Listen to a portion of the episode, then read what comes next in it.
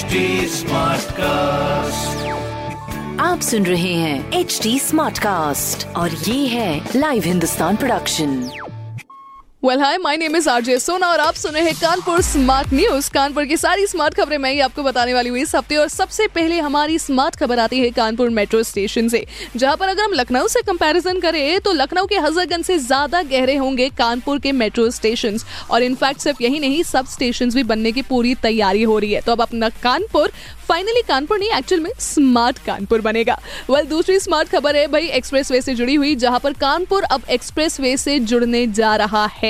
अब roads link हो जाएंगी, जिससे दिक्कतें कम होगी और बेसिकली अगर मैं कहूं तो ट्रैफिक जैम से हमें काफी ज्यादा निजात मिलने वाला है।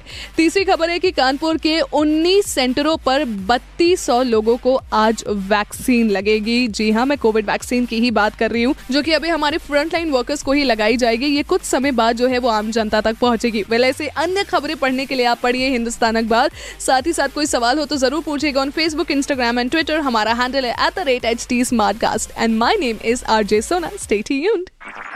आप सुन रहे हैं एचटी स्मार्टकास्ट और ये था लाइव हिंदुस्तान प्रोडक्शन।